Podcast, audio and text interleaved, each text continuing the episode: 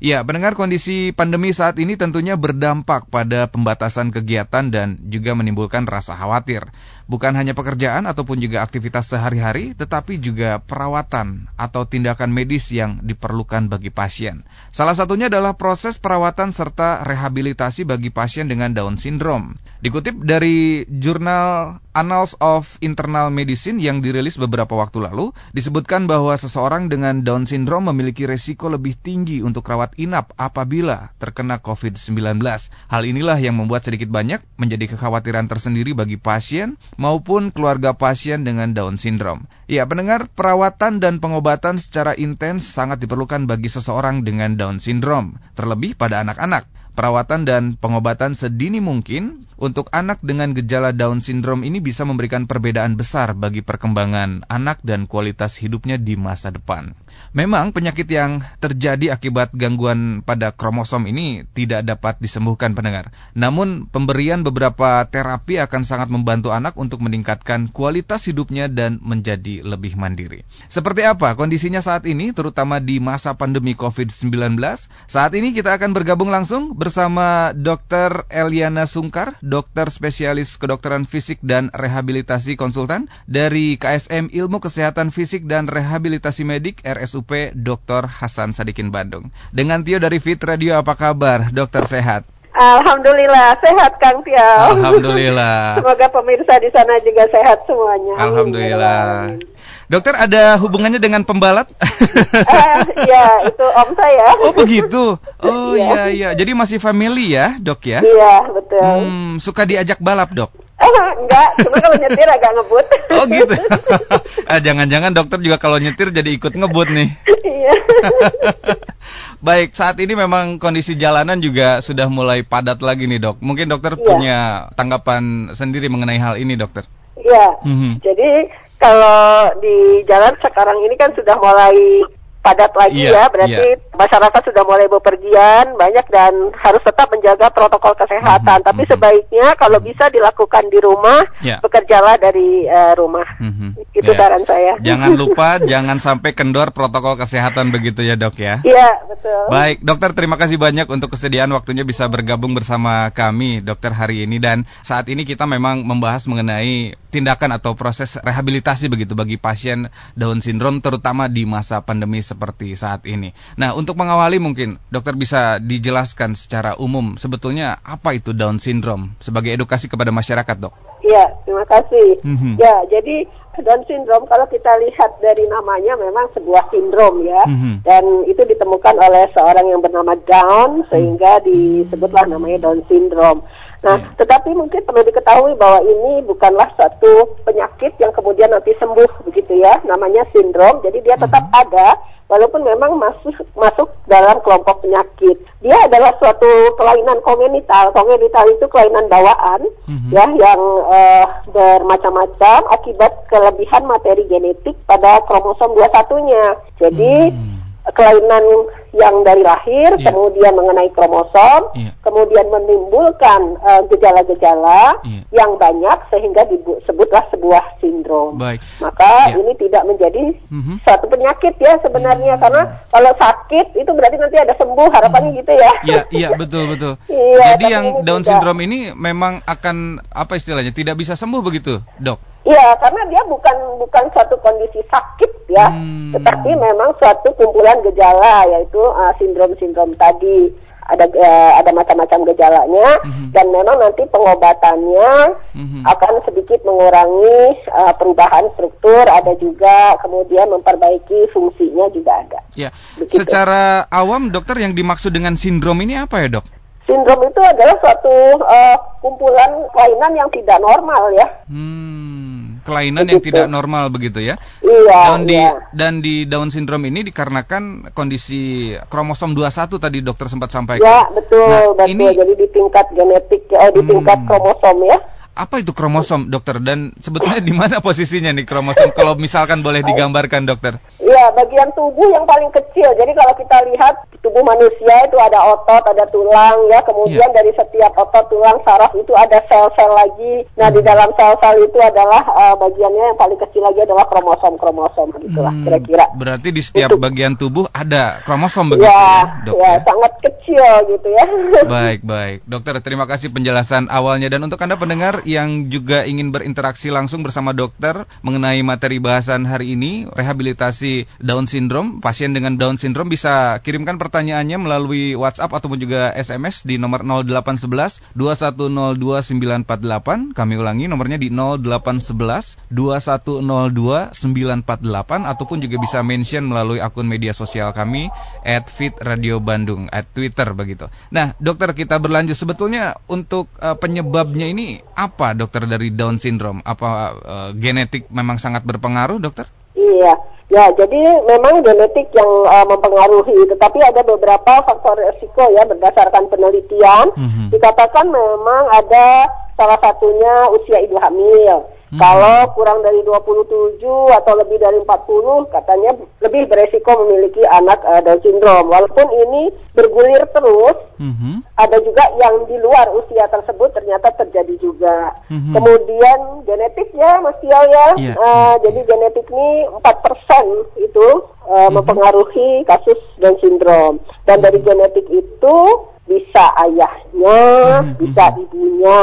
Kalau yang ayahnya carrier, yeah. maka itu kemungkinannya katanya sih lebih kecil dari penelitian ya, hmm. kan ya. Yeah, yeah, Jadi yeah. sampai tiga persen gitu. Hmm. Tapi kalau ibunya hmm, hmm. itu justru lebih besar kemungkinannya. Hmm. Lalu ada lagi yang katanya pernah melahirkan Down syndrome, Kang Tia. Hmm. Hmm. Jadi kalau pernah melahirkan, resiko tuh hmm. um, memiliki anak Down syndrome lagi. Hmm. Dan selanjutnya vitamin atau asam folat yeah. itu kalau kekurangan itu juga bisa menimbulkan mm-hmm. uh, Down syndrome serta faktor lingkungan nih bahan-bahan kimia, rokok, mm-hmm. ya mm-hmm. zat-zat asing itu yang bisa ngerosak kromosom intinya. Mm-hmm. Jadi yang harusnya kromosomnya 46 kemudian mm-hmm. berubah, nah yeah. bertambah itu dia Baik. bisa menimbulkan mm -hmm. Down syndrome. Nah, uh, dok, apakah memang tadi dokter sempat sampaikan begitu usia secara umum ada beberapa faktor risiko begitu ya usia ya.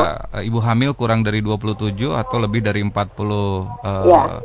40 tahun begitu ya? 40 tahun ya. 40 tahun ya, dokter.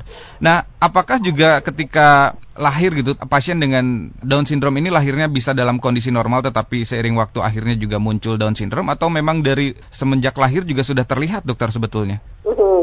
Ini kan tadi disebutkan bahwa kelainan ini adalah kelainan kongenital. Jadi uh-huh. memang kelainan dari kandungan. Jadi sejak uh-huh. lahir, sejak lahir sudah bisa terlihat ya. Iya, Bahkan iya. di dalam kandungan pun saat ini juga pemeriksaan-pemeriksaannya sudah bisa memprediksi iya. atau mendiagnosis Down syndrome ini. Oh baik. Cara untuk mendeteksinya seperti apa dokter? Apakah memang bisa dilakukan secara mandiri atau tetap harus ada pemeriksaan medis dok? Ya, semua pemeriksaan baiknya sih pemeriksaan medis ya. Mm-hmm. Karena itu kan masih ada di dalam kandungan ya yeah, kalau yeah. misalnya yang belum terdeteksi. Yeah. Jadi bisa lakukan tes darah Mhm. Kemudian bisa juga dengan USG, mm-hmm. kemudian juga bisa dengan pemeriksaan sampling placenta, mm-hmm. kemudian juga bisa sampling dari uh, amion atau cairan di dalam kandungan. Mm-hmm. Jadi ketika dalam kandungan kita bisa lakukan beberapa pemeriksaan tersebut untuk mm-hmm. menduga adanya uh, Down syndrome. Gitu. Mm-hmm.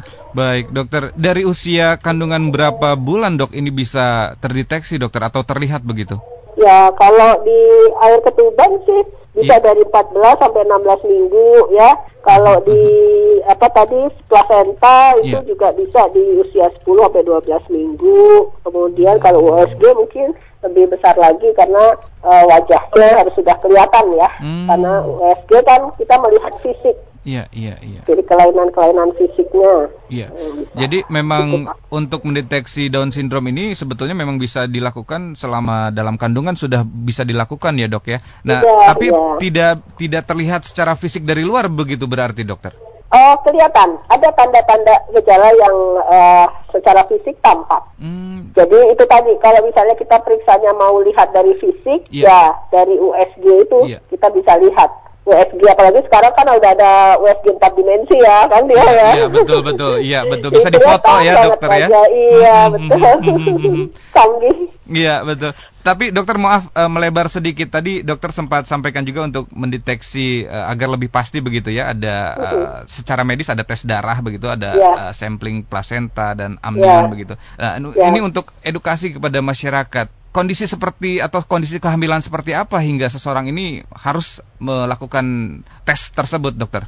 Ya, terima kasih. Mm-hmm. Mungkin jangan terlalu khawatir juga, tetapi mm-hmm. kalau menurut saya pada faktor-faktor usia yang berisiko tadi, yeah. mungkin di bawah 27 sampai apa sama di atas 40 tahun mm-hmm. tadi, mm-hmm. ya boleh dilakukan pemeriksaan tersebut. Mm-hmm. Tetapi kita mungkin harus mengedukasi juga ya, yeah. karena begini, kalau nanti hasilnya memang positif ini yeah. Down syndrome, yeah. jangan sampai membuat suatu dampak secara psikologis, mm -hmm. kemudian bahkan sampai mengambil keputusan untuk mengakhiri kehamilan mm -hmm. tersebut. Mm -hmm. Karena sekarang ini makin demokrasi, mm -hmm. juga orang juga mungkin makin bebas memilih gitu ya. Mm -hmm. Tetapi bukan suatu hal yang harus diakhiri kalaupun hmm. Down syndrome itu terjadi. Tetapi kalau itu terjadi, maka hmm. yang perlu diambil nilai positifnya adalah kita hmm. harus mempersiapkan ketika nanti lahir dan melakukan habilitasi-habilitasi setelah kelahiran. Itu mungkin. Hmm.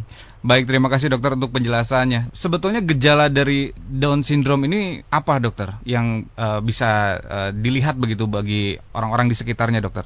Ya, kalau secara fisik mungkin uh, rekan-rekan atau para pemirsa bisa melihat mm-hmm. wajah kembar ya. Jadi Down syndrome ini susah dibedakan antara satu dengan yang lainnya mm-hmm. karena menjadi mirip semuanya, mm-hmm. yaitu mm-hmm. otot-ototnya lemas gitu ya, mm-hmm. hipoton lah. Kemudian wajahnya itu datar, hidungnya lebih besar, mm-hmm. uh, tulang tulang hidung di atas itu mm-hmm. dia lebih lepet ya.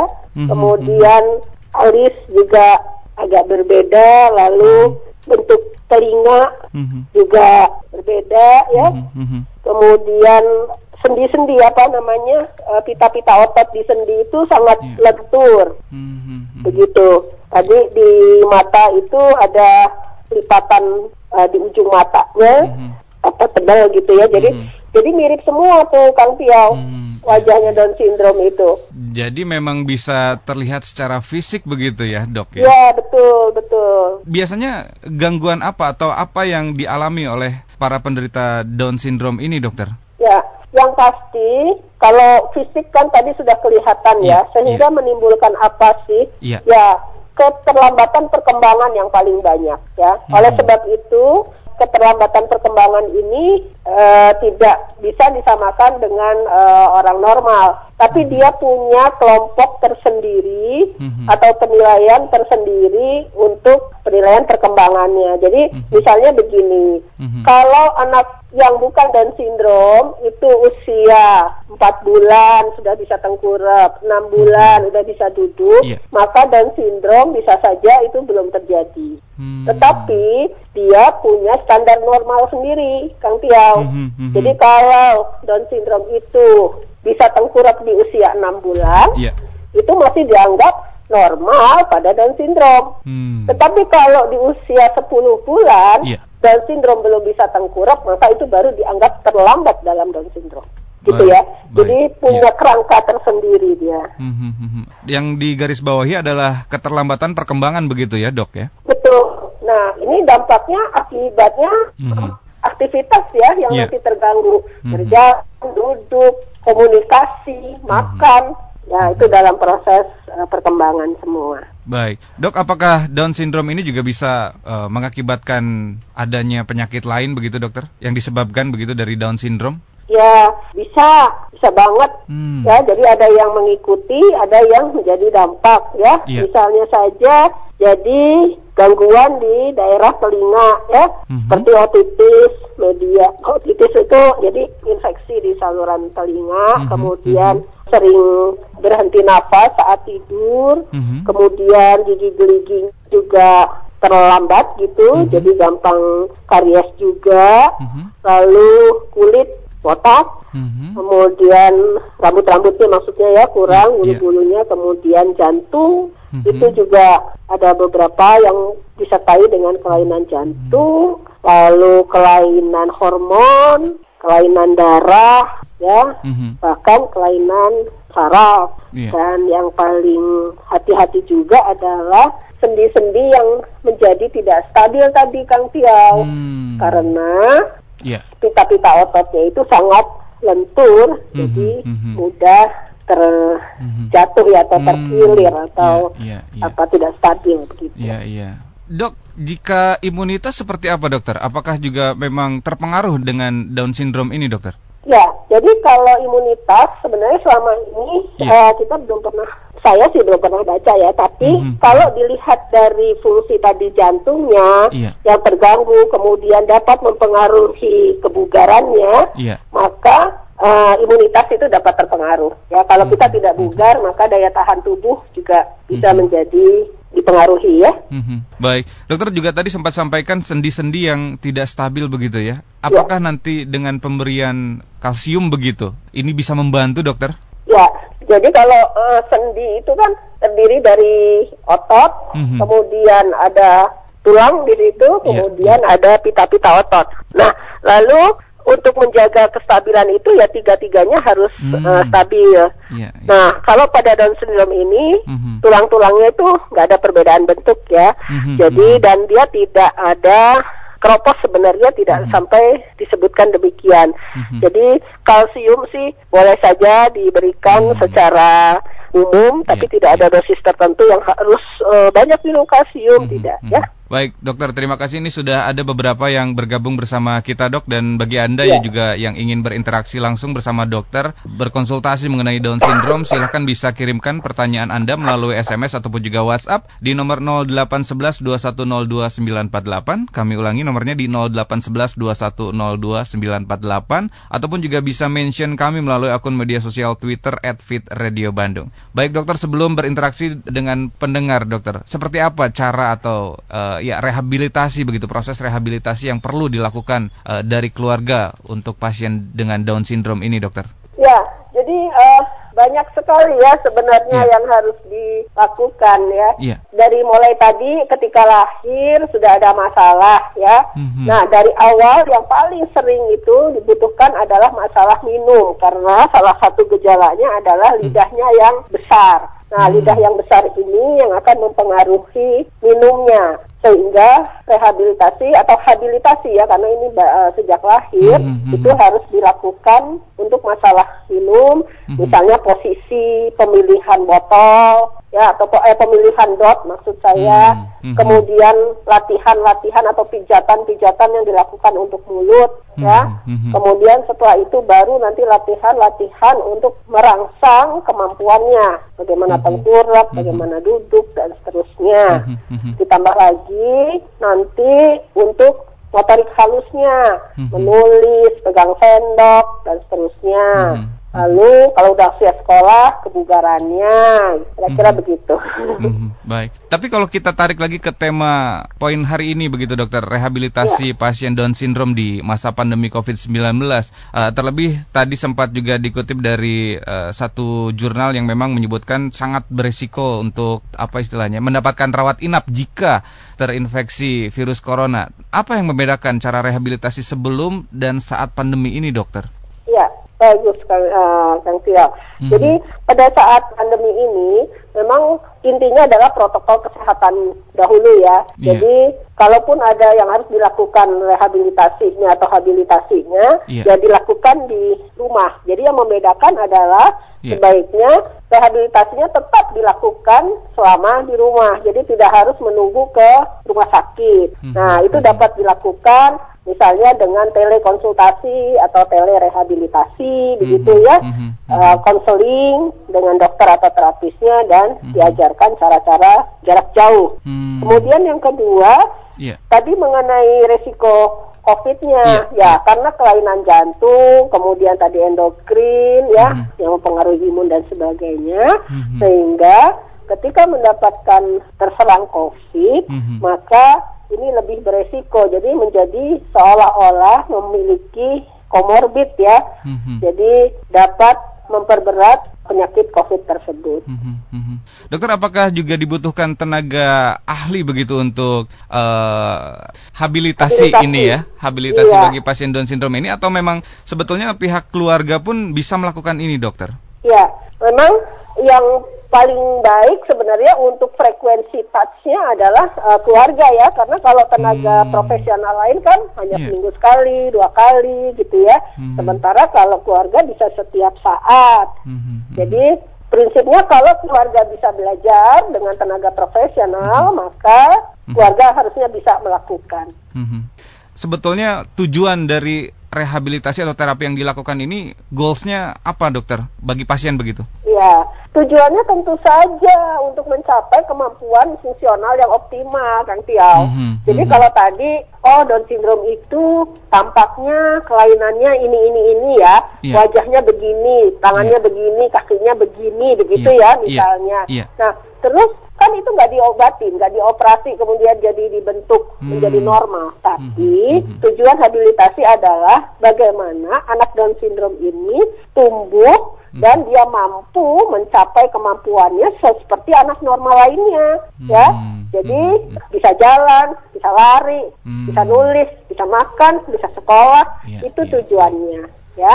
Dan satu lagi Kang Tio, Iya, iya. mungkin yang paling sering ya, dan ini agak membedakan antara DS1 dengan yang lainnya, Mhm, mhm. itu adalah kognisi atau kecerdasan. Mhm. Jadi memang dikatakan 85% kecerdasannya itu Mhm. kurang. Nah, oleh sebab itu, maka habilitasinya ketika nanti sudah masuk di usia sekolah, Mhm. nah keterampilannya apa yang akan dikejar? Misalnya Mhm. apakah main musik, apakah melukis, Mhm. atau Mhm. menulis puisi dan sebagainya. Mhm. Itu kira-kira. Baik, jadi memang tujuannya adalah agar bisa lebih mandiri lagi begitu ya dokter ya dan Betul. melakukan kegiatan eh, secara optimal. Baik, terima Ya. kasih dokter kita bergabung dengan Bapak Ian di Parongpong. Apa kabar Bapak Ian? Dok, apa ini gift dari Tuhan? Karena maaf seperti yang kembar atau ada eh, faktor penyebab yang menentukan jadi Down syndrome ini dokter?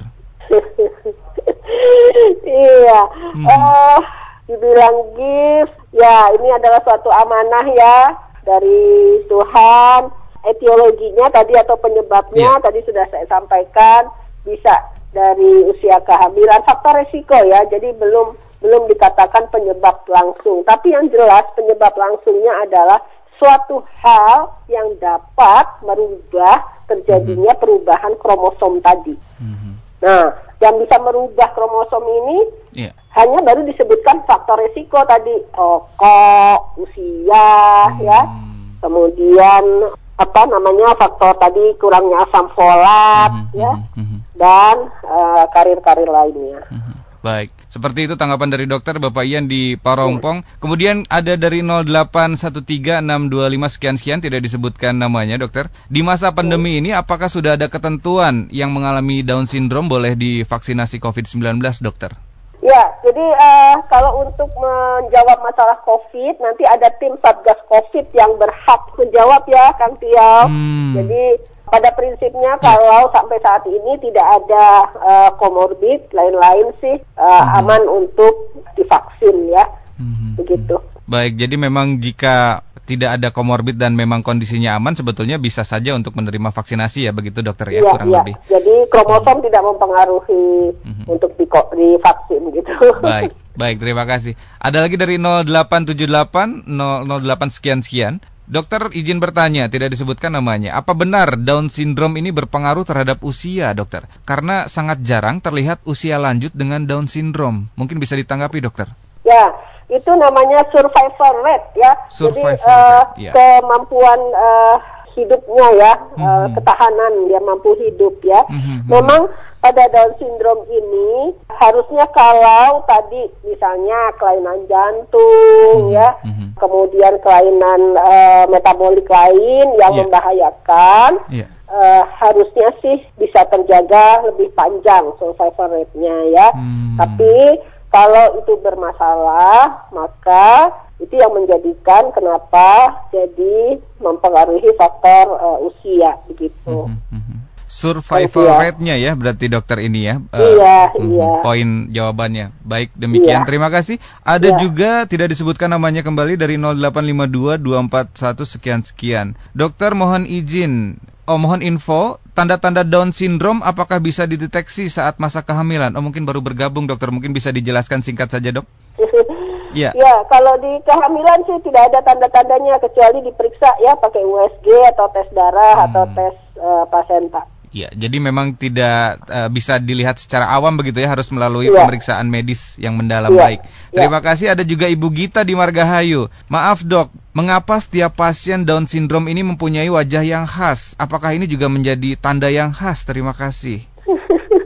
Iya. Iya, karena tadi kromosomnya yang Hmm. eh, terganggu, maka dia akan memunculkan wajah yang demikian, eh, garis tangan yang demikian, ya, sendi apa pita-pita otot lentur yang demikian. Walaupun ada variasi no- variasi sedikit antara tipe yang satu dengan tipe yang lain. Mhm. Karena Down syndrome ini ada beberapa tipe, Kang Tiau Baik, ya atau Bu Gita. Jadi ada trisomi 21, ada Mhm. mozaik, ada translokasi ya. Mhm, Jadi berbeda sedikit-sedikit tapi pada prinsipnya sih hampir sama gitu. Mhm, mhm. Eh, Hampir mirip. Baik. Jadi sebetulnya gejalanya mirip, tetapi klasifikasinya beda begitu ya dokter ya? Ya, genetiknya nanti tes hasil genetiknya yang beda-beda. Hmm, iya iya. Mhm. Ini menyambung juga ada pertanyaan dari Bapak Yogi di Cimahi, dokter. Apakah Iya. ada klasifikasi atau jenis kelainan yang diakibatkan dari Down syndrome ini, dokter? Mhm. Jadi kalau kelainannya nanti apa itu tidak ada klasifikasinya sih. Mhm, mhm. kecuali kemampuan fungsionalnya nanti yang Hmm. eh, berbeda. Jadi misalnya ini kemampuan fungsionalnya atau aktivitas sehari-harinya Ya, ya. eh, setengah mandiri, sedikit mandiri ya atau Mhm. mandiri Mhm. itu. Tapi kalau genetiknya atau kromosomnya klasifikasinya yang yang tiga tadi. Hmm, Trisomi, mosaik, dan translokasi. baik. Ini ada lanjutannya ternyata dari Bapak Yogi. Emosional mungkin. Misal emosional berlebih, apakah juga ini terpengaruh dari klasifikasi akibat Down syndrome ini, dokter? Nah, nah, emosional ini biasanya dipengaruhi yang paling sering adalah karena masalah komunikasi. Mhm. Jadi, ketika perkembangan kemudian komunikasinya terlambat, komunikasi nanti dipengaruhi oleh kecerdasan juga atau kognisi. Mhm. Nah, ini yang akan makin lama, makin dewasa komunikasinya, makin remaja maksud saya, makin Mhm, mhm, mhm. komunikasinya makin sulit dimengerti orang lain, Mhm. kemudian sulit mengungkapkan, maka itu menjadi uh, pencetus emosinya uh, muncul. Mhm. Dalam hal ini emosi marah ya, Mhm. karena emosi itu bermacam-macam Oh, iya, kan. iya. Ada yang uh, emosi sudah mulai bisa merasakan Mhm, ya, mhm. kemudian tersenyum dan sebagainya. Mhm, mhm. Baik, seperti itu Bapak Yogi di Cimahi. Terima kasih dokter sudah ditanggapi. Kemudian ada Bapak Hendi di Cinunuk, dokter. Banyak beberapa terapi yang ditawarkan. Tanggapan dokter terkait terapi dengan ikan pesut atau lumba-lumba untuk anak Down syndrome. Apakah memang betul bisa membantu dokter? Terima kasih. Iya. Banyak sekali program-program untuk uh, latihan ya atau terapi Iya. untuk uh, anak Down syndrome ini. Mhm. Beberapa juga sudah dilakukan uh, penelitian. Mhm. Pada prinsipnya yang merangsang atau memfasilitasi gerakan-gerakan otot, kemudian input terhadap uh, tekanan-tekanan pada sendi, misalnya Mhm. kita ada di lumba-lumba atau Mhm. ada di ikan Mhm. pesut ya Mhm. Mhm. dan sebagainya itu pada prinsipnya bagus. Tetapi mungkin yang perlu diperhatikan adalah tadi faktor keamanannya. Karena sendi-sendinya itu uh, enggak uh, karena terlalu lentur maka tidak aman loh. Jadi Hmm. dalam proses latihan Iya. maka ada hal-hal yang harus diperhatikan keamanannya. Mhm. Misalnya tulang kepala, kemudian uh, tulang panggul ya. Jangan Mhm. sampai sudah latihan menjadi cedera. Begitu, Hmm. Pak. Iya, iya, iya. Terima kasih. Begitu Pak Hendi tanggapannya. Memang eh, mohon maaf jika saya salah menyebutkan istilahnya fragile begitu ya, dokter ya. Iya. Baik, terima kasih. Ini ada lanjutannya Ya. dari Bapak Yogi ternyata, dokter. Ya. Apa yang mempengaruhi fungsional dari Down syndrome ini? Apa bentuk dari rehabilitasinya atau cara pola didik dari awal atau memang sudah gift dari Tuhan, dokter?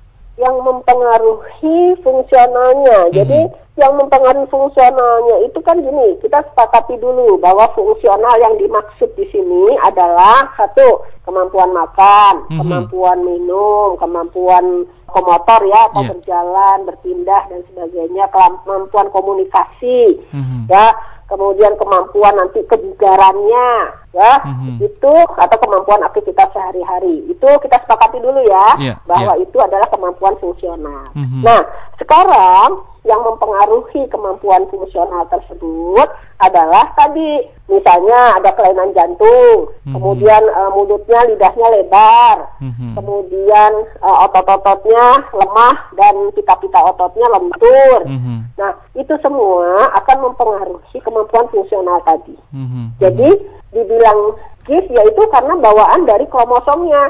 Kenapa ototnya begitu? Kenapa eh, eh, lidahnya begitu? Itu karena perubahan dari kromosom. Yang bisa kita lakukan adalah bagaimana dengan kondisi otot, lidah, ya, kemudian pita otot yang demikian, kita lakukan habilitasi sehingga berfungsi sesuai dalam. Gitu Mhm. kira-kira. Mhm. Baik, mohon maaf tadi mulut atau lidah yang memang agak lebar ini jadi mulut sering ter- sering terbuka begitu, sering menjulurkan lidah begitu ya dok ya? Iya, betul. Mhm.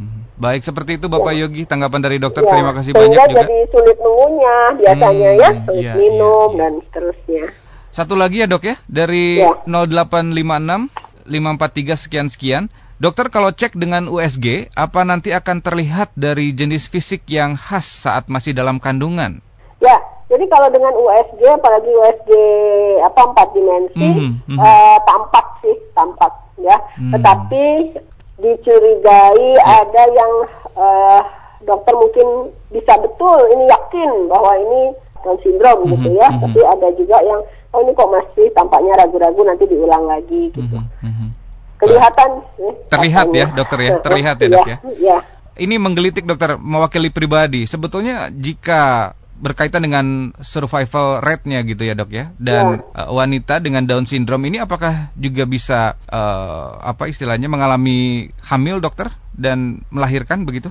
Ya, kalau tadi tidak ada apa namanya kelainan endokrin dan lain-lain sih harusnya eh, bisa saja ya. Hmm, ya. ya. Tetapi yang banyak itu sebelumnya juga apakah eh, melakukan eh, pernikahan atau tidak gitu ya. Mhm, mhm.